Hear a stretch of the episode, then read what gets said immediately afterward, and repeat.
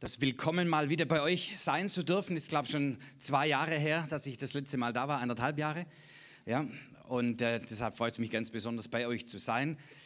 Könnt ihr noch zuhören? Ach, ihr seid klasse, unglaublich. Gestern habe ich die Nachrichten mir angehört und dann dachte ich, wow, ich, vielleicht muss ich dann doch eine Trauerpredigt halten hier im C Z K, nachdem der K S C nun definitiv in die dritte Liga absteigt. Ähm, aber da habe ich gedacht, nee, die Predigt, die ich vorbereitet habe, passt vielleicht doch auch, wie wir erfolgreich durch stürmische Zeiten kommen. Wobei es vielleicht doch gar nicht so weit von uns weg ist. Was mit einer Stadt passiert, hat immer auch was mit uns zu tun. Denn wir sind Teil einer Stadt. Wir sind Teil einer Welt. Jesus hat uns hineingestellt in eine Welt und was in der Welt passiert, hat Wirkung auf uns. Wir können es mit beeinflussen, wir sind Teil davon. Wir sind nicht nur irgendwie mittendrin in der Welt, sondern Jesus hat uns Auftrag gegeben in dieser Welt. Und so was passiert in unserer Stadt, kann uns nicht egal sein. Oder? So, bei allem, wo wir uns toll einsetzen, auch als Nation, einen Auftrag haben als Nation, was wir jetzt auch gehört haben, als deutsche Nation unseren, unsere Berufung, unseren Auftrag wahrzunehmen in so vielschichtiger Hinsicht, ist es auch wichtig, dass dort, wo wir leben, dort, wo wir sind, Tag für Tag, dass wir dort auch Verantwortung übernehmen, aber dass wir gleichzeitig uns auch bewusst sind, was mit unserem Umfeld passiert, hat auch Wirkung auf uns. Die Stürme, durch die wir durchgehen, haben selten was mit uns zu tun, dass wir die Verursacher sind, sondern weil wir Teil dieser Welt sind, wirken die Stürme dieser Welt, die Stürme des Lebens auch auf uns. Es gibt ja zwei Geschichten, lassen wir mal mit denen einsteigen in die Predigt. Zwei Geschichten von Stürmen äh, in der Schrift, durch stürmische Zeiten. Die eine Geschichte, Matthäus acht. Und ich bringe das euch nur in Erinnerung, ich weiß, ihr seid bibelkundig und ihr habt die Bibel viele Male durchgelesen, viele von euch, und ihr kennt all die Geschichten. Aber zur Erinnerung, Matthäus acht ist die erste Geschichte, die uns äh, erzählt wird von den Jüngern, wie sie in einen Sturm geraten sind. Da hat Jesus am Anfang über Nachfolge geredet und darüber, wer will ihm nachfolgen und was es bedeutet, in der Nachfolge zu stehen. Eine ziemlich klare Ansage. So, wer mir nachfolgen will, der verlasse alles, was er hat, komm und folge mir nach. Das war eine klare Ansage. Und dann stieg er in ein Boot und seine Jünger folgten ihm. Also sie waren in der Nachfolge. Und dann denken manche Christen, ja, wenn wir Jesus nachfolgen, dann haben wir keine Probleme mehr. Dann wird alles gut. Dann ist es so richtig easy. Ja, sie folgten Jesus nach und stiegen in das Boot und das Boot schipperte über den See Genezareth und, Genezareth und es waren ja auch teilweise erfahrene Fischersleute mit dabei, die wussten, wie man umgeht mit einem Boot, mit einem Segelboot, wie man sich verhält, das war alles gar kein Thema. Jesus legte sich vertrauensvoll schlafen dort im Boot und plötzlich, heißt es in der Schrift, plötzlich kam ein so heftiger Sturm auf, dass sie voller Angst waren und dass sogar ihr handwerkliches Können nicht ausgereicht hat, um durch diesen Sturm zu kommen. Sie hatten solche Ängste, solche Herausforderungen. Wie sollen wir durch diesen Sturm kommen?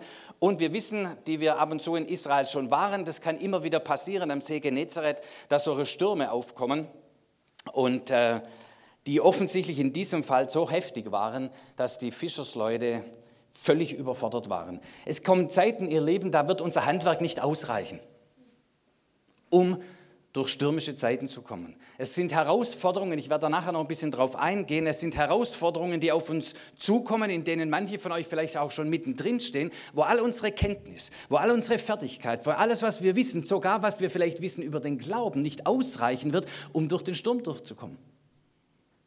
Und wenn wir uns nur verlassen können auf das, was wir schon wissen und was wir können, dann wird es zu wenig sein. Und sie hatten Angst, die Jünger.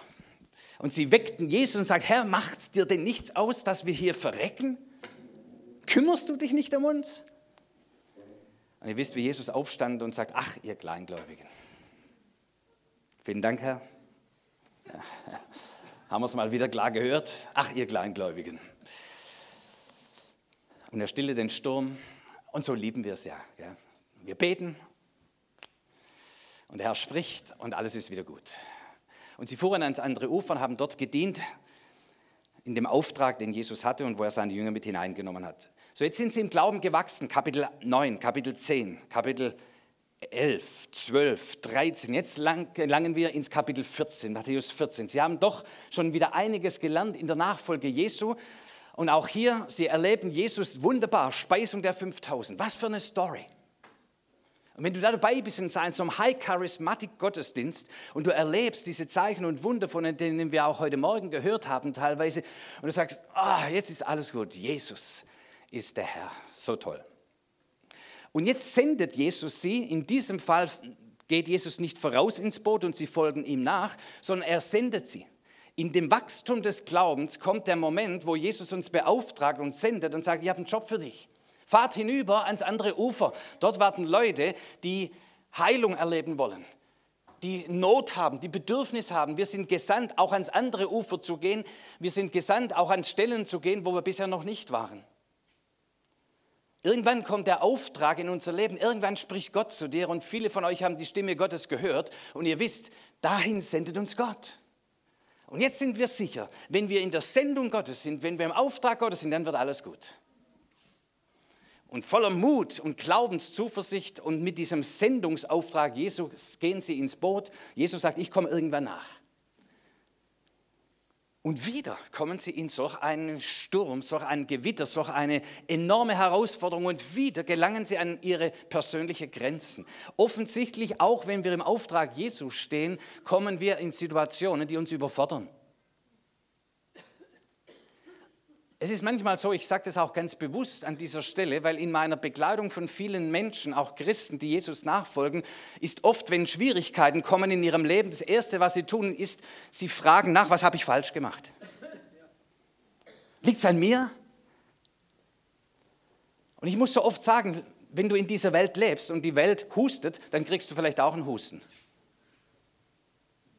Dann steckst du dich vielleicht an, weil du Teil dieser Welt bist. Die Dinge in dieser Welt, die passieren, an denen kommen wir als Christen nicht vorbei, sondern sie wirken auch auf uns.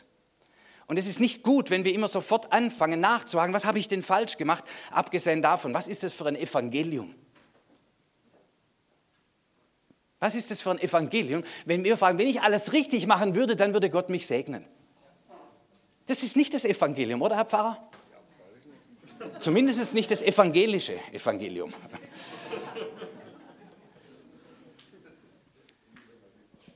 Sondern Gott ist uns gnädig und er segnet uns, gerade weil wir nicht alles richtig machen. Amen. Und wir erleben seine Gunst und seine Güte zu unserem großen Erstaunen.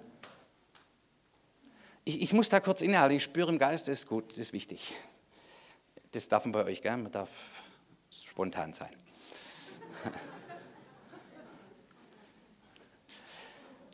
Es ist jetzt ein bisschen eine harte Story, aber ich, ich will es ganz bewusst sagen, wahrscheinlich wird es dem einen oder anderen auch helfen.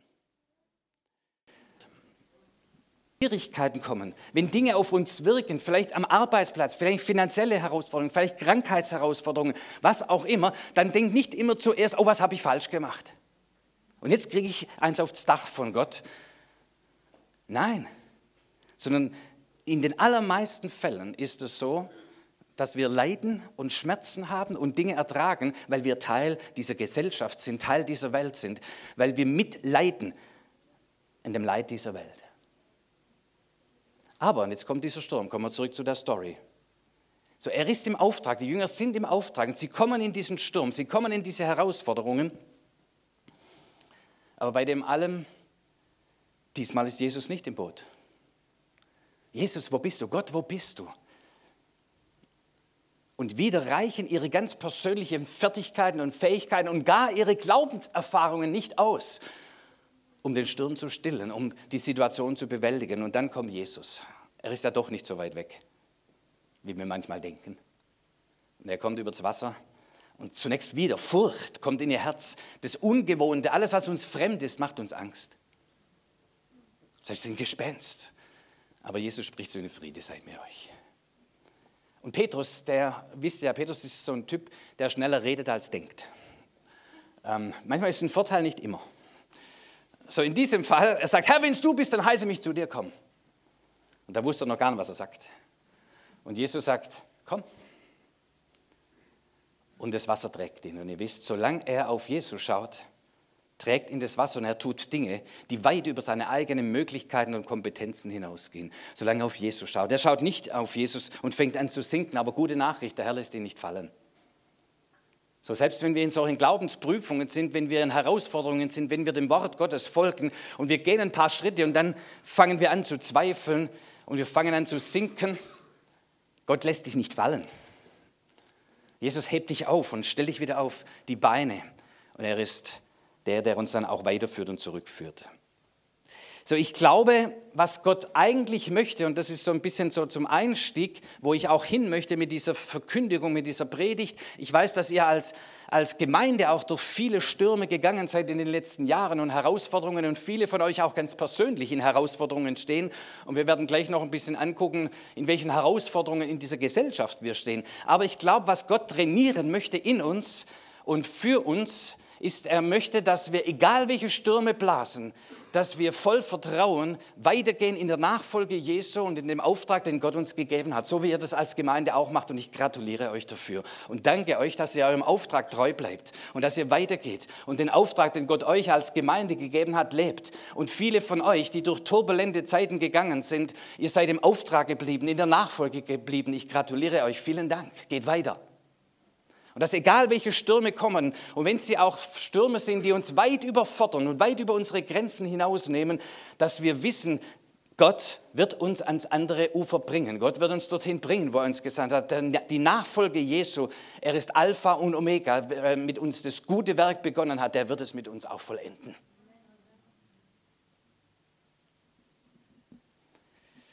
Wie kommen wir durch diese stürmische Zeiten?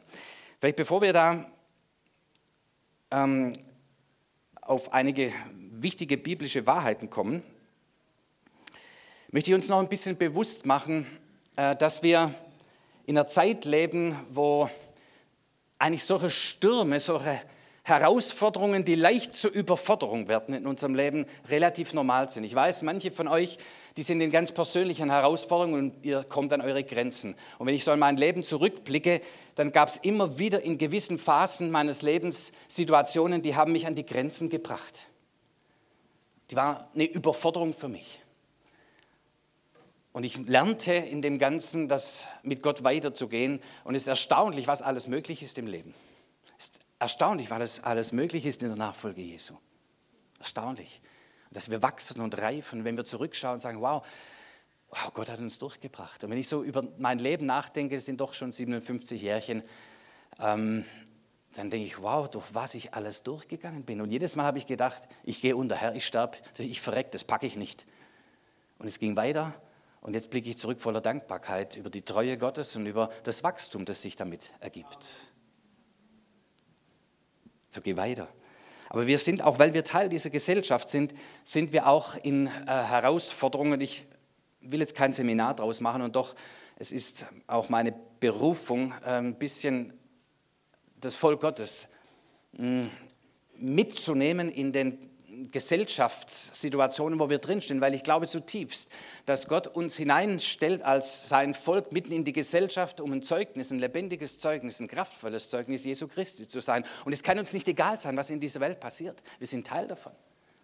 Und wenn wir die Welt nicht lieben, dann haben wir kein Recht, sie verändern zu wollen. Und es ist immer wieder die Zuneigung zur Welt, immer wieder, sag Herr, mitten in dieser Welt, wo wir stehen, wie tickt diese Welt? Was passiert hier?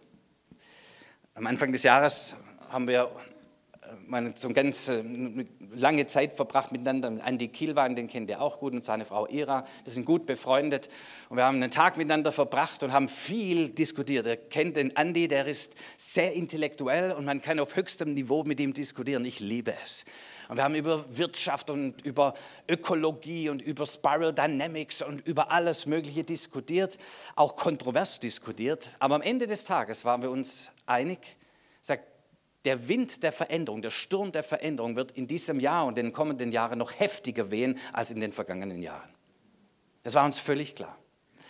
Und wenn wir uns mal ein bisschen, ich habe nur ein paar Aspekte rausgesucht, was auch mit uns zu tun hat, ähm, in unserer Gesellschaft, was da alles so im Rollen ist und wo wir mittendrin stehen als Gemeinde Jesu Christi, als Berufene Gottes, als Nachfolger Jesu. Wenn ich nur mal das eine nehme, diese ganze Diskussion äh, von dem Gender Shift. Und wenn wir jetzt Gender Shift hören über diese ganzen Themen, dann denken wir sofort an Schwule und Lesben und das gehört auch mit dazu, all diese Themen. Aber es ist sehr viel mehr. Es ist die Veränderung bezüglich der Rollen. Was ist die Rolle der Frau und was ist die Rolle des Mannes? Das hat sich sehr verändert. Wisst ihr, dass neunzehnhundertsiebenundsiebzig noch in unserem Land die Ehefrau ihren Mann um Erlaubnis bitten musste, wenn sie einen Job angefangen hat? Da war ich siebzehn. Ja, ist noch nicht so lange her. So, was hat sich denn da verändert? Die Rolle der Frau, wenn ich daran denke, auch wie viele wieder als Ehepaare zum Beispiel beide arbeiten gehen müssen, weil es anders gar nicht funktioniert. Und es ist einfach eine Veränderung, das ist noch nicht eine Frage, was ist richtig und was ist falsch und was ist das biblische Modell, wie im Industriezeitalter oder ist das Agrarmodell das Bessere oder was auch immer. Aber die Herausforderungen, in denen wir stehen als junge Familien, ich habe vier Kinder und zwei sind verheiratet, haben Kinder, die sind, das sind ja Wahnsinnsherausforderungen. Und in dieser Definition, was ist denn meine Rolle als Frau, was ist meine Rolle als Mutter, was ist meine Rolle als Ehemann? Und da sind viele sehr, sehr, sehr angestrengt, da hat sich sehr viel verändert. In einer Stadt wie Nürnberg, fünfhunderttausend Einwohner, leben inzwischen fünfzig Prozent singular.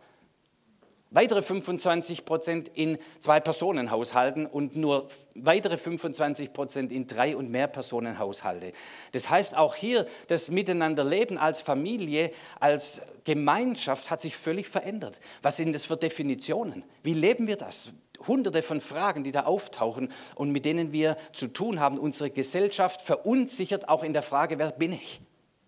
Identität. Ganz, ganz, ganz entscheidendes Thema. Ich weiß, das seid ihr durch, ihr wisst, wer ihr seid, aber die Welt da draußen, die stellt sich die Frage, wer bin ich? Wer bin ich? Identität. Ganz entscheidender Punkt. Und deshalb passt auf, wir, wir sind ja nicht immer gegen. Ja? Das ist nicht unsere Aufgabe. Unsere Aufgabe ist, in dem Ganzen herauszufinden, herauszuarbeiten, wofür stehen wir? Wofür stehen wir als Christen? Wofür stehen wir als die, die Jesus Christus repräsentieren, als Salz und Licht? Und dann müssen wir uns diesen Fragen stellen. Moment, wie geht das Ganze? Was ist denn Mann sein, Frau sein? Wie lebt man? Was werden die Kinder erleben? Und wie orientieren sie sich in dieser ganzen Welt? Große Veränderungen, Umwälzungen, die hört noch nicht auf. Der große Schub kommt noch. Bildungssystem, wirkt sich das aus, ist, wisst ihr alles. Stürme, man darf das durchaus mal Stürme der Veränderung zeigen, die uns an Grenzen führen, wo wir sagen, pff, ich bin überfordert. Jetzt kommen noch die verschiedenen Kulturen dazu. Und gibt es Lehrer oder Lehrerinnen hier? Oh, ich beglückwünsche euch. Ihr braucht besonderen Segen und ich hoffe, ihr seid von der Gemeinde gesegnet und gesegnet und gesegnet. Die Herausforderung für einen Grundschullehrer, oder überhaupt für Lehrer, aber für Grundschullehrer, ist, ist der Wahnsinn. Die Aufgaben haben sich komplett verändert. Ja. Ähm, die Herausforderungen sind riesig. Da stehen wir mittendrin als Christen und sagen, Herr, wie geht es? Das ist ein Sturm, der bringt uns an unsere fachliche Kompetenzgrenzen. Der bringt uns an die emotionalen Grenzen. Herr, wie kommen wir durch diesen Sturm? Wenn du es bist, Herr, dann heiße uns zu dir kommen. Und wir müssen auf dem Wasser gehen, oder? Gut, manche interessiert es. Ähm, Gehen wir da rüber zur Silver Society. Das wird jetzt ein paar interessieren. Ich sehe ein paar silberne Häupter in unserer Mitte. Und halte das ein bisschen mit mir aus. Ja? Dieses Bewusstmachen, auch in welcher Gesellschaft leben wir, und ich komme gleich drauf, das hat auch mit uns als Gemeinde was zu tun. Silver Society, das heißt, da gehöre ich mit dazu, unsere Gesellschaft wird immer älter. Ich mache das immer gern fest an dem Thema Rente, weil das ist so ein Lieblingskind der Deutschen. Ah, wenn ich in Rente bin.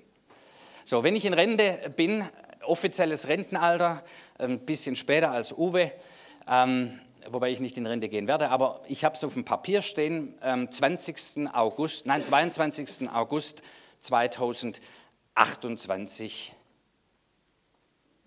Richtig, zweitausendachtundzwanzig muss ich in Rente gehen. Wenn ich in Rente gehe, zu diesem Zeitpunkt ist jeder vierte Bewohner in Deutschland älter als fünfundsechzig. Jeder vierte. Ihr lieben jungen Leute, ihr seid jetzt aufgerufen, nach Mazedonien zu gehen, bleibt dort. ähm, denn Einer von euch, wenn das so bleiben würde, das kann nicht so bleiben, aber wenn es so bleiben würden wie jetzt, wird einer von euch, der sozial, der beschäftigt ist, ja, sozialversicherungspflichtig beschäftigt ist, wird einen von uns Senioren tragen müssen. Es tut mir leid, denn wir sind viele. Ja, also meine Generation, puh, das sind noch die Babyboomer. Ja. Das war, bevor man die Pillen ausgeteilt hat. Ähm, da war noch richtig was los. So, wir sind viele. Und wenn wir in die Rente kommen, Leute, Leute, Leute, das ist ein Sturm, von dem habt ihr keine Ahnung. Und es wird die Gesellschaft an die absolute Grenzen bringen, aller fachlichen Kompetenzen. Als Norbert Blüm vor fünfzehn Jahren oder sowas sagte, die Renten sind sicher, da hat er den Satz nicht zu Ende gesprochen. Der vollständige Satz heißt, die Renten sind sicher nicht ausreichend. Ja. So. Er hat gesagt, unsere Renten sind sicher. Und, ja, genau. Genau, das ist die Gnade der frühen Geburt. Ähm. Ja. So, Silva Society, da hängt ja ganz viel. Das heißt, ja, nicht nur wir werden alle älter äh, und brauchen alle Pflege, das ist auch nicht so, sondern wir werden älter und ges- bleiben gesund. Ja. Meine Frau arbeitet im Seniorenstift, über sechshundert äh, Bewohner dort, ähm, über zweihundert davon sind älter als neunzig Jahre. Und die meisten sind topfit. Wie immer wir das lösen gesellschaftlich, ich habe keine Ahnung. Auf jeden Fall werden wir länger arbeiten. Definitiv. Aber das nur nebenbei. Da hängt auch ganz viel drin. Da könnten wir jetzt den, den ganzen Gottesdienst, das ist nicht mein, mein Thema. Ähm, aber das Bewusstsein, Leute, da stehen wir mittendrin, das kann uns nicht egal sein. Wir können nicht sagen, das wird schon irgendjemand regeln, sondern dieser Sturm, diese Herausforderung, diese Veränderung, die damit einhergehen, haben mit uns was zu tun. Wie gestalten wir unser Leben, ihr Lieben? Ich mit siebenundfünfzig, wie gestalte ich mein Leben? Was ist meine Zukunft? Ihr werdet jetzt in diesem In diesem Jahr, wo Wahlen sind, werdet ihr ganz viel drüber hören. Angstmachendes, Altersarmut und so weiter und so fort. Ja, wo stehen wir dann als Christen zu einem? Herr, voller Angst sind wir, Herr, wir kommen um, stürzt dich nicht. Und er sagt, ach, ihr Kleingläubigen, wer, wer ist der Versorger? Wie war das nochmal? Haben wir nicht gerade ein Zeugnis gehört? Ja gut, das war Fahrrad, aber Rente.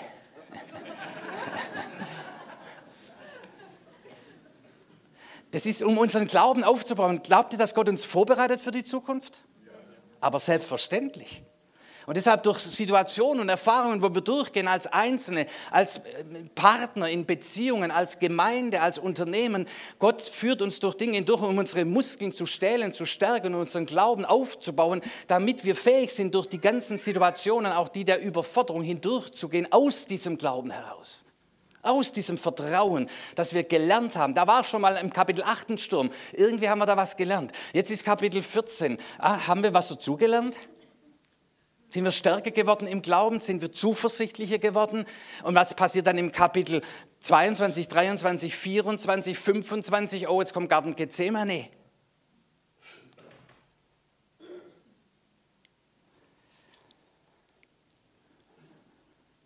Oh, zu schnell.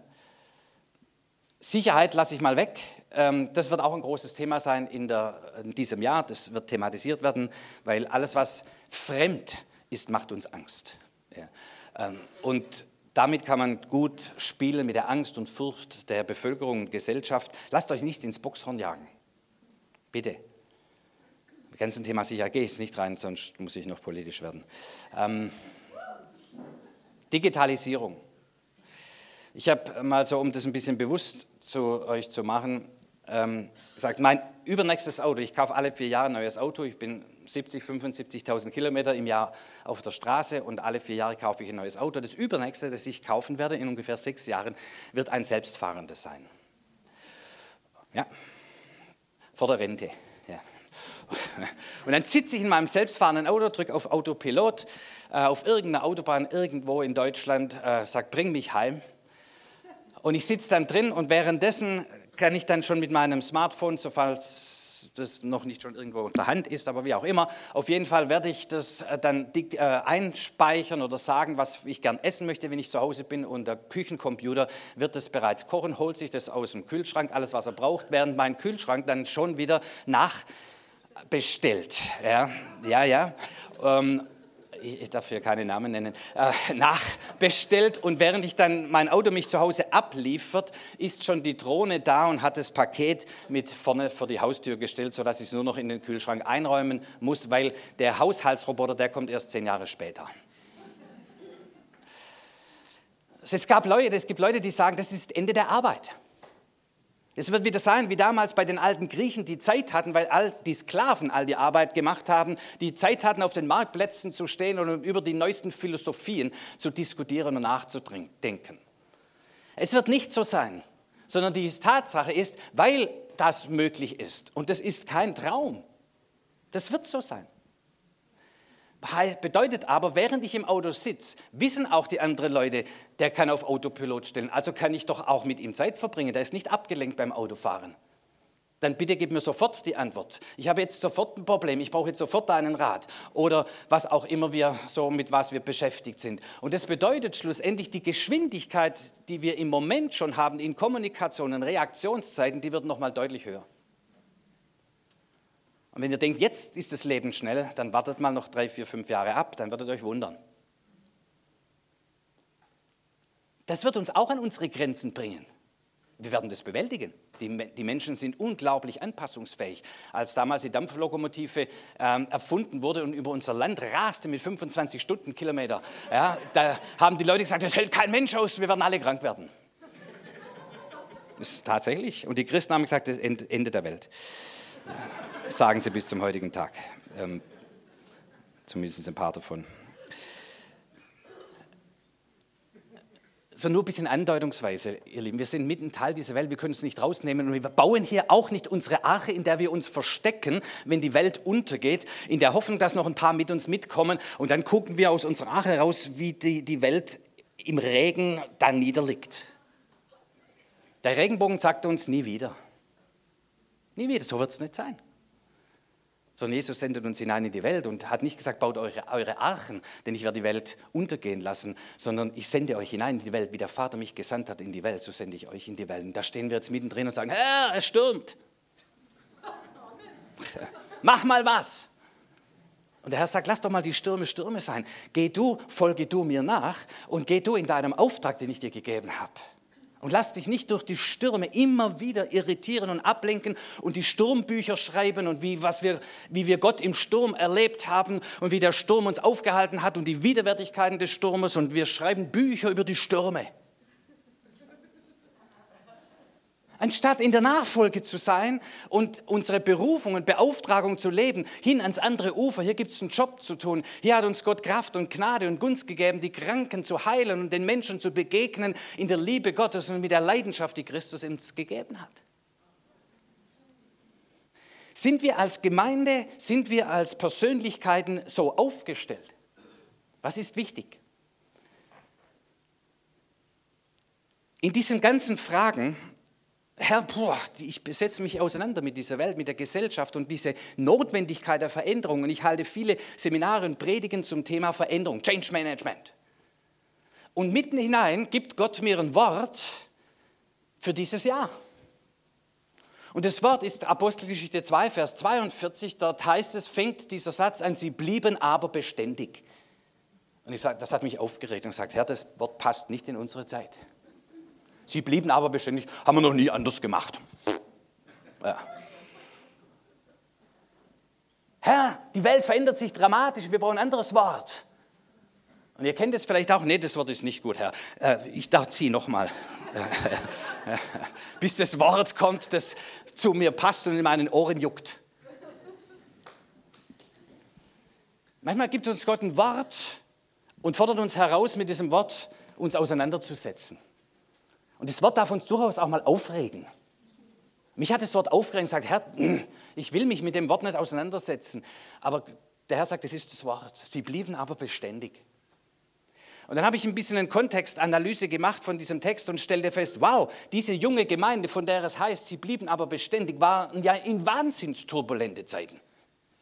Die politische Situation damals, Römisches Reich, Israel, brauche ich euch nicht zu detaillieren, die war boah, extremst herausfordernd.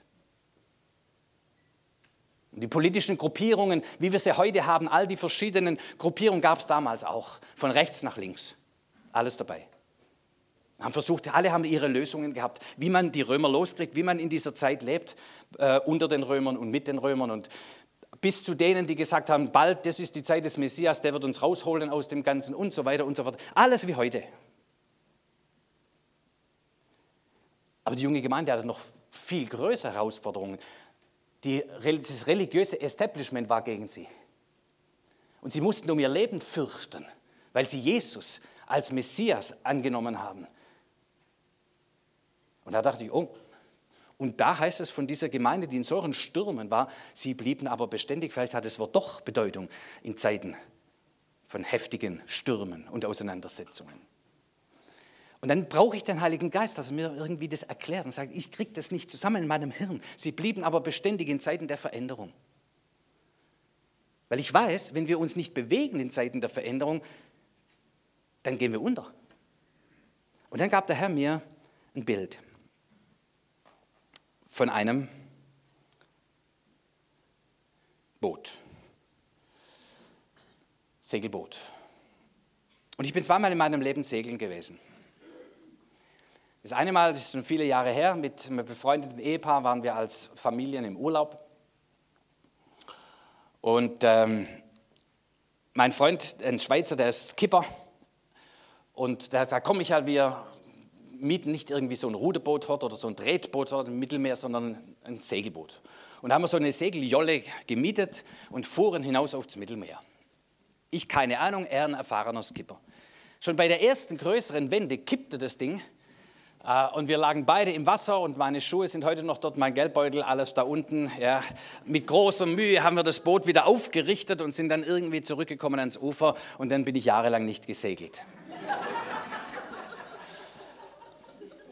Vor zwei Jahren, sagt, wir sind immer noch befreundet mit diesem Ehepaar, vor zwei Jahren sagte er, komm Michael, äh, schönes Wetter, mein Vater hat auf dem Bodensee ein Segelboot, äh, lass uns segeln gehen. Gut, man muss seine Traumata bewältigen, also äh, bin ich mit ihm segeln gegangen, als Ehepaar sind wir segeln gegangen und es war alles schön ruhig. Ein wunderschönes Segelboot und alles schön ruhig und wir gleiteten über den Bodensee. Und dann sagte er, Äh, schaute über den Bodensee und sagte, Michael, in drei, vier, fünf Minuten wird es hier heftig stürmen. Und ich sagte, pff, sehe überhaupt nichts. Ja, das ist wirklich. Aber der erfahrene Skipper sieht es. Und tatsächlich, meine Güte, was für ein Sturm kam da auf. Und jetzt kriegte der Typ richtig Spaß. Spannte die Segel, ja. Und wir lagen mit fünfundvierzig Grad im Bodensee und schossen über den Bodensee.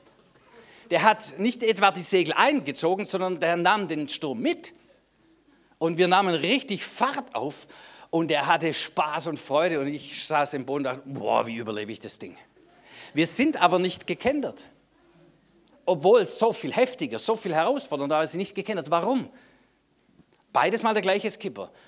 Beides mal erfahren. Alles insofern richtig. Aber der Unterschied war, dieses Segelboot am, Segel, am Bodensee hatte diesen Kiel unten dran und das Schwert.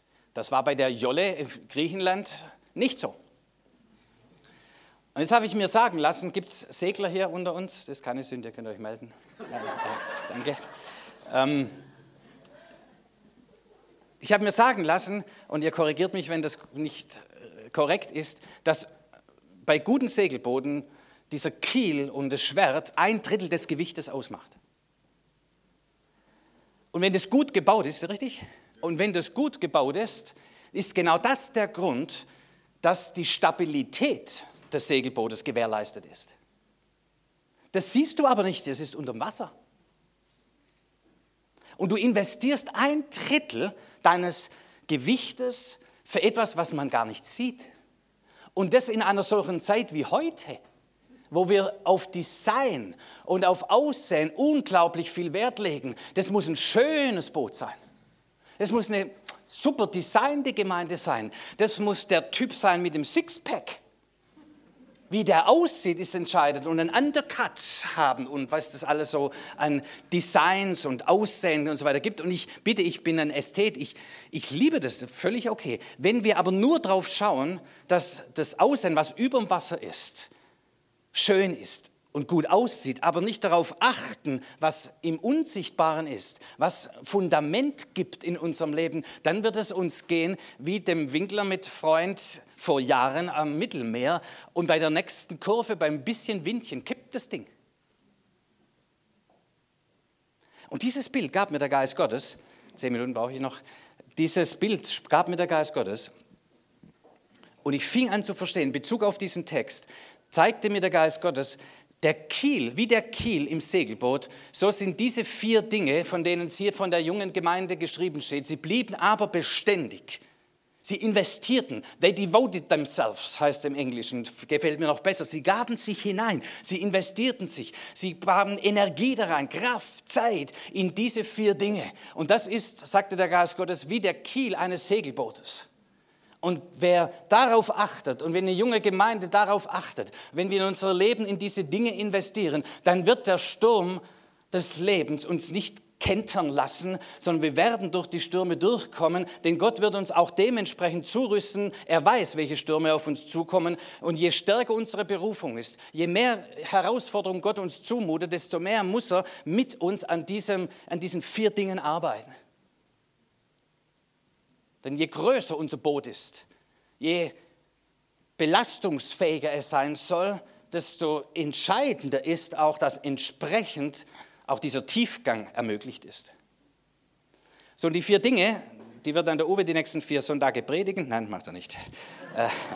Aber da seid ihr ja drin, das ist eher zur Erinnerung und auch bewusst machen unter dieser Überschrift, wie kommen wir erfolgreich durch stürmische Zeiten. Ähm, in was investieren wir? Auch bitte als Gemeinde. Wir können nicht nur in Dinge investieren, die gut aussehen. Sofern das alles richtig ist, bitte nicht falsch verstehen, ich bin nicht dagegen, gar nicht. Aber wir müssen es uns leisten, dass wir eben auch Kraft und Zeit, Investment hinein äh, investieren in Dinge, die man nicht gleich sieht, die aber schlussendlich entscheidend sein werden, ob unsere Gemeinde, unser Leben, unsere Unternehmung, unsere Organisation erfolgreich in dem Auftrag durchkommt, den Gott uns gibt, oder ob wir beim nächsten Sturm, der in dieser Gesellschaft weht, untergehen.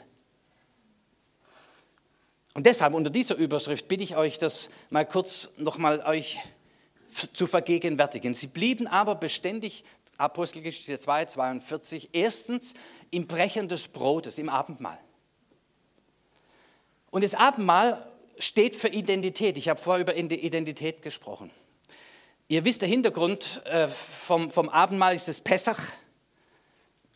Mal des jüdischen Volkes, was Jesus sozusagen weiterentwickelt hat und auf sich bezogen hat, das ist der neue Bund und so weiter und so fort. Das Pessach feiern die Juden in Erinnerung an die Befreiung aus der Versklavung Ägyptens. Da wussten sie nicht mehr, wer sie sind. Wenn du vierhundert Jahre lang versklavt bist, dann denkst du und fühlst du wie ein Sklave und du vergisst, wer du wirklich bist. Und aus dieser Versklavung holte der Herr sie mit mächtiger Hand heraus. Und der letzte Abend, bevor er sie hinausführte in seine Gegenwart, um dem Herrn zu begegnen am Berg, ihm zu preisen und von dort zugerüstet durch die Wüste zu gehen ins verheißene Land, der letzte Abend in Ägypten war, dass der Herr sagte durch Mose, schlachtet das Lamm und nimmt das Blut des Lammes und bestreicht damit eure Türpfosten. Und wenn dann am Abend der Todesengel durch die Stadt geht, durch Ägypten geht, auch, er wird auch durch Gosen gehen. Er macht keine Kurve um Gosen, äh, sondern dort, wo ihr seid. Wir sind mitten in dieser Welt. Auch da geht diese Pest vorbei. Auch da wird diese Not sein. Aber überall dort, wo das Blut ist, muss der Tod vorbeigehen. Und sie nahmen alle hinter das Blut. Die Kinder, die Frauen, die Männer, die Knechte, die Mägde, sogar die Fremden, die irgendwie spürten, da geht was ab und ich will dabei sein, die Jachwe noch gar nicht wirklich kannten und die Tora nicht kannten, aber sie hielten sich zum Volk, das alles hinter das Blut. Und der Todesengel musste dran vorbeigehen.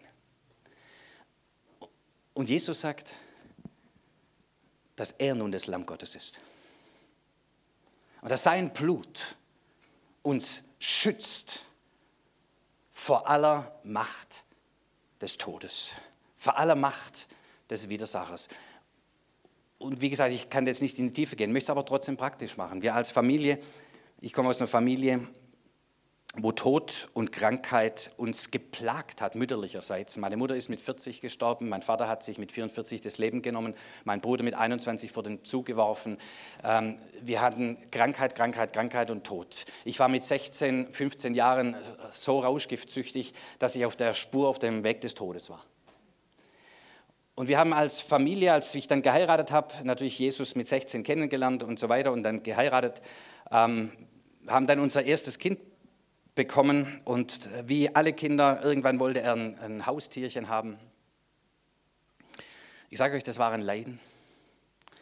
Erst der Vogel, nach einer Woche war der entflogen. Dann der Hamster, nach einer Woche war er tot. Dann das Meerschwein, der hat keine vierzehn Tage überlebt. Dann haben wir eine Urlaubspflege genommen, ja, vom Kindergartenkind. Ja, das hätten sie nicht tun sollen. Ja. Innerhalb von vier, fünf Tagen war das Viech tot. Der Tod wollte wieder wollte zupacken und sagen, ich habe Rechte in, deinem, in deiner Familie. Und ich setzte mich mit dem auseinander und der Geist Gottes gab mir Offenbarung über diese ganze Wahrheit des Blutes Jesu Christi. Und die, dass der, die Macht des Todes überwunden ist, das ist ganz praktisch. Und ich fing an, über meine Familie den Kelch zu heben. Das ist der neue Bund in meinem Blut. Solches verkündigt ihr. Hier verkündigt ihr den Tod des Herrn, das Blut des Lammes, bis dass er kommt. Und ich hob den Kelch über meine Familie und sage, hier ist der neue Bund. Das ist mein Gott und wir sind sein Volk. Und du, Tod, hast, musst an meiner Tür vorbeigehen. Von diesem Tag an wollen die Viecher nicht mehr sterben. Die sterben maximal eines natürlichen Todes. Aber unsere, die Katze, die wir jetzt noch haben, ist siebzehn Jahre alt. Hat der David gekriegt, als er neun war. So, die, er ist längst aus dem Haus. Aber die Viecher bleiben. Ja. So, überlegt euch gut, was er tut. Aber das ist für mich ein lebendiges Zeichen. Ja. Von dem, was wahr ist und wahr ist und wahr ist und wahr ist. Ja, da könnte ich jetzt viele Zeugnisse anschließen. Aber es ist für mich ein lebendiges Zeichen. Dafür jeden Tag, wenn sie mich aufregt, sagt man, stopp. Aber es ist ein lebendiges Zeichen. Ja. Dass der Tod keine Macht mehr hat über uns. Und das bei so einer Familiengeschichte. So die Identität, ich weiß, wer wir sind in Jesus Christus. Und dass sein Blut ausreicht für jede Not und für jede Situation. Und verankern uns tief. Merkt ihr, wie das eine Tiefe gibt? Und du fängst nicht immer an, rumzudeuten und rumzudefinieren und dich in Frage zu stellen, sondern ich weiß, gegründet in dem Blut Jesu Christi, gegründet in Jesus Christus. Und die Macht der Finsternis, die todbringenden Dinge dieser Welt, die Schmerzen dieser Welt, müssen bei mir vorbeigehen. Sie haben keine Macht über mich, sondern mittendrin stehen wir. Ja, aber sie haben keine Macht über mich. In Jesus Christus wissen wir, wer wir sind. Deshalb predigen wir Identität, Identität, Identität, bis es uns zum Hals raushängt. Aber weil es so wichtig ist in dieser Zeit, wo die Identität in Frage gestellt ist. Und das gibt uns als Volk Gottes tiefe, tiefe, tiefe. Es ist Teil dieses Fundamentes, das wir brauchen, um durch die Stürme des Lebens zu kommen. Zweitens, da muss ich euch gar nichts drüber sagen, das sei der Spitzenklasse, die Lehre der Apostel. Ihr seid hier eine Gemeinde, die eine Gnade, eine Beauftragung hat, zu lehren. Das wisst ihr. Das sind andere Dinge, die ihr auch noch geschenkt bekommen habt, aber das ist eine Berufung, die ihr mehr habt als viele, viele andere Gemeinden und wo ihr merkt und spürt, wenn ihr Seminare macht, Konferenzen macht, was für eine Gnade und fast Segen da drauf ist, wie die Botschaften und Predigen von Uwe und andere, die hier lehren und predigen, viele, viele Tausende segnen, richtig? So, und es ist eben nicht das weichgewaschene Wort, sondern es ist das Wort, das Tiefe gibt, das Wort, das Wahrheit gibt, das Wort, das Fundament gibt. Sorry, dass ich so lange predige. Aber ich habe so spät angefangen. Ähm, ein bisschen müssen wir noch aushalten. Diese Lehre, ähm, und auch das ist ja zunächst mal dieses Investment in die, da, da siehst du nicht immer gleich den Erfolg, ja, sondern investiere. Welche Worte werden dich tragen, wenn es drauf ankommt? Welche Worte sind hineingeschrieben in dein Herz? Lass das Wort des Christus, das Wort des Christus, nicht irgendeine Sonderlehre, sondern das Wort des Christus reichlich in euch wohnen. Und ich warne euch vor Sonderlehren, die auf irgendeine Lehrwahrheit setzen, die werden untergehen. Das Fundament ist aus Christus. Er ist in allem und durch alles und alles, jede Lehre, die nicht baut auf das Fundament Jesus Christus, ist eine todbringende Lehre, eine Verirrung. Und gut, dass ihr das Wort des Christus gepredigt. Lasst das Wort des Christus reichlich unter euch wohnen. Nicht mal nur ein bisschen erfrischen, sondern wohnen. Welche Worte werden dich tragen? Es gibt Worte, die Gott zu uns gegeben hat, die er dir gegeben hat, wo du weißt, das ist eine Verheißung, die hat Gott dir gegeben. Ich habe solche Worte in meinem Leben immer wieder, gewisse Worte, die tragen mich durch. Ich weiß, das ist das Wort des Herrn an mich und die tragen mich durch, durch die Stürme des Lebens. Drittens, Gemeinschaft. Sie blieben aber beständig in der Koinonia. Sie blieben aber beständig in der Koinonia. Hier steht Koinonia. Und bitte auch hier, jetzt bin ich ein bisschen scharf, ich muss schnell sein, deshalb kein äh, heißes Drumherum. Das ist bitteschön nicht der Hauskreis bei Bier und Chips, wo man mal wieder zusammensaß und irgendeiner seine Seele ausgekippt hat. Das hat alles seinen Platz. Sondern hier ist das Wort Koinonia. Sie blieben aber beständig in der Koinonia. Sie begaben sich hinein in verlässliche Beziehungen. Es ist die teilende Gemeinschaft, Koinonia. Es ist die teilende Gemeinschaft. Es gab niemand unter ihnen, der Mangel hatte in irgendeiner Not. Was für ein Zeugnis. In einer Zeit, wo die Stürme blasen, wie verrückt. Sie blieben aber beständig in der Koinonia. Auf wen wirst du dich verlassen können, wenn es darauf ankommt? Ich habe mit einem Unternehmer gesprochen, der ging durch heftige Stürme. Ähm, Da habe ich im Schluss hunderte von Mitarbeitern und so weiter, habe ich gefragt, wie viele sind zu dir gestanden? Drei. Wenn es darauf ankommt, auf wen kannst du dich verlassen? Ich drehe es rum, bist du ein verlässlicher Partner. Ist ein Ja ein Ja und ein Nein, nein, nein.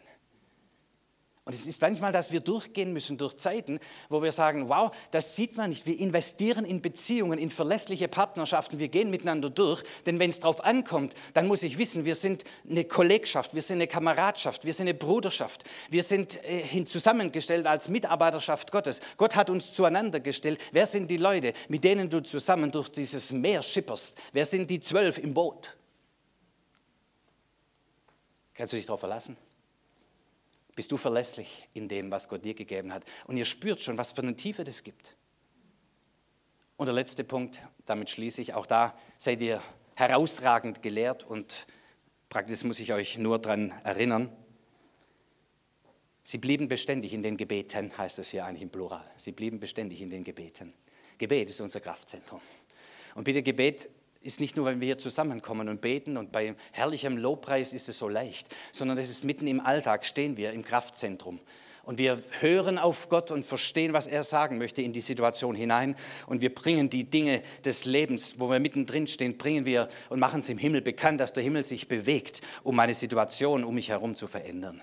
Aber es ist unser Kraftzentrum, aus dem schöpfen wir Tag für Tag. Der innere Mensch wird erneuert, jeden Tag, jeden Tag. Wie sollen wir sonst durch die Stürme kommen? Und sind wir trainiert im Gebet? Haben wir diese Tiefe, was wir im Verborgenen beten, das wird im Öffentlichen geschehen, sagt Jesus. Es ist manchmal das Gebet hinter den verschlossenen Türen. Nicht den Herr, guck mal, was für ein toller Hecht ich bin. Sondern im Verborgenen beten wir. Und der Herr, der dein verborgenes Gebet hört, der wird dir es öffentlich vergelten.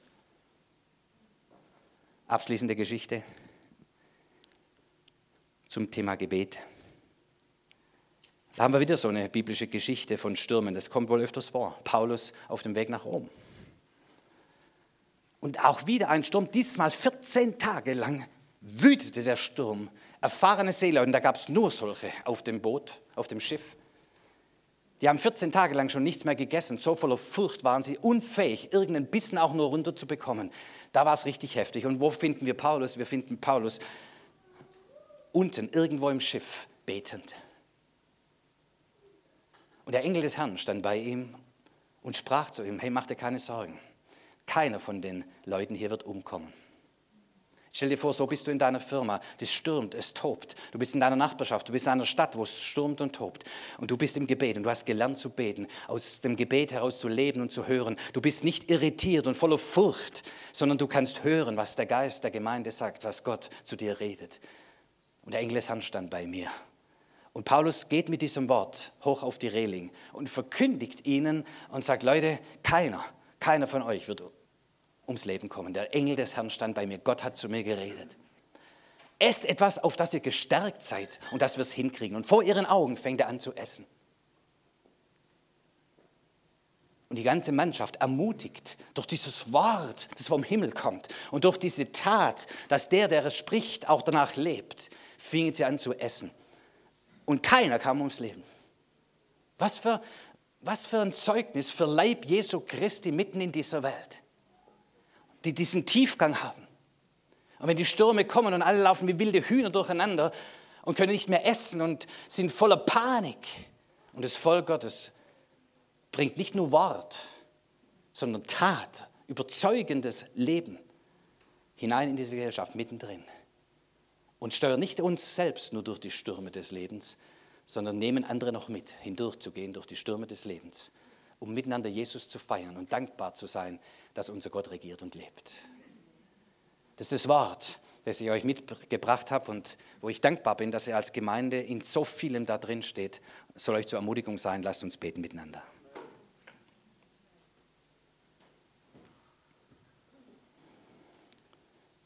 Ich danke, Herr, für dein Wort, das uns hineinspricht ins Leben, uns ermutigt und stärkt, uns Orientierung gibt.